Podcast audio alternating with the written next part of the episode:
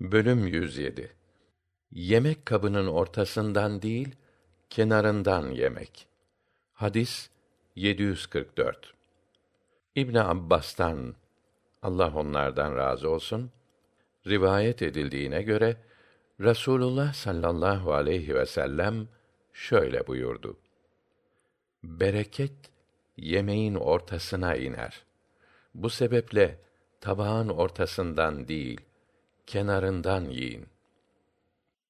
Hadis 745. Abdullah İbni Büsr Allah ondan razı olsun şöyle demiştir. Peygamber sallallahu aleyhi ve sellemin garra adı verilen bir yemek kabı vardı. Onu dört kişi taşıyordu. Kuşluk vakti girip namazı kıldıklarında içinde tirit yemeği olduğu halde bu kap getirildi. Sahabe de çevresine dizilirlerdi. Sahabe çoğalırsa Rasulullah diz çökerek otururdu. Bir gün bedevilerden biri bu nasıl oturuştur dedi. Rasulullah sallallahu aleyhi ve sellem de Allah beni inatçı ve zorba değil, asil ve şerefli bir kul olarak yarattı buyurdu.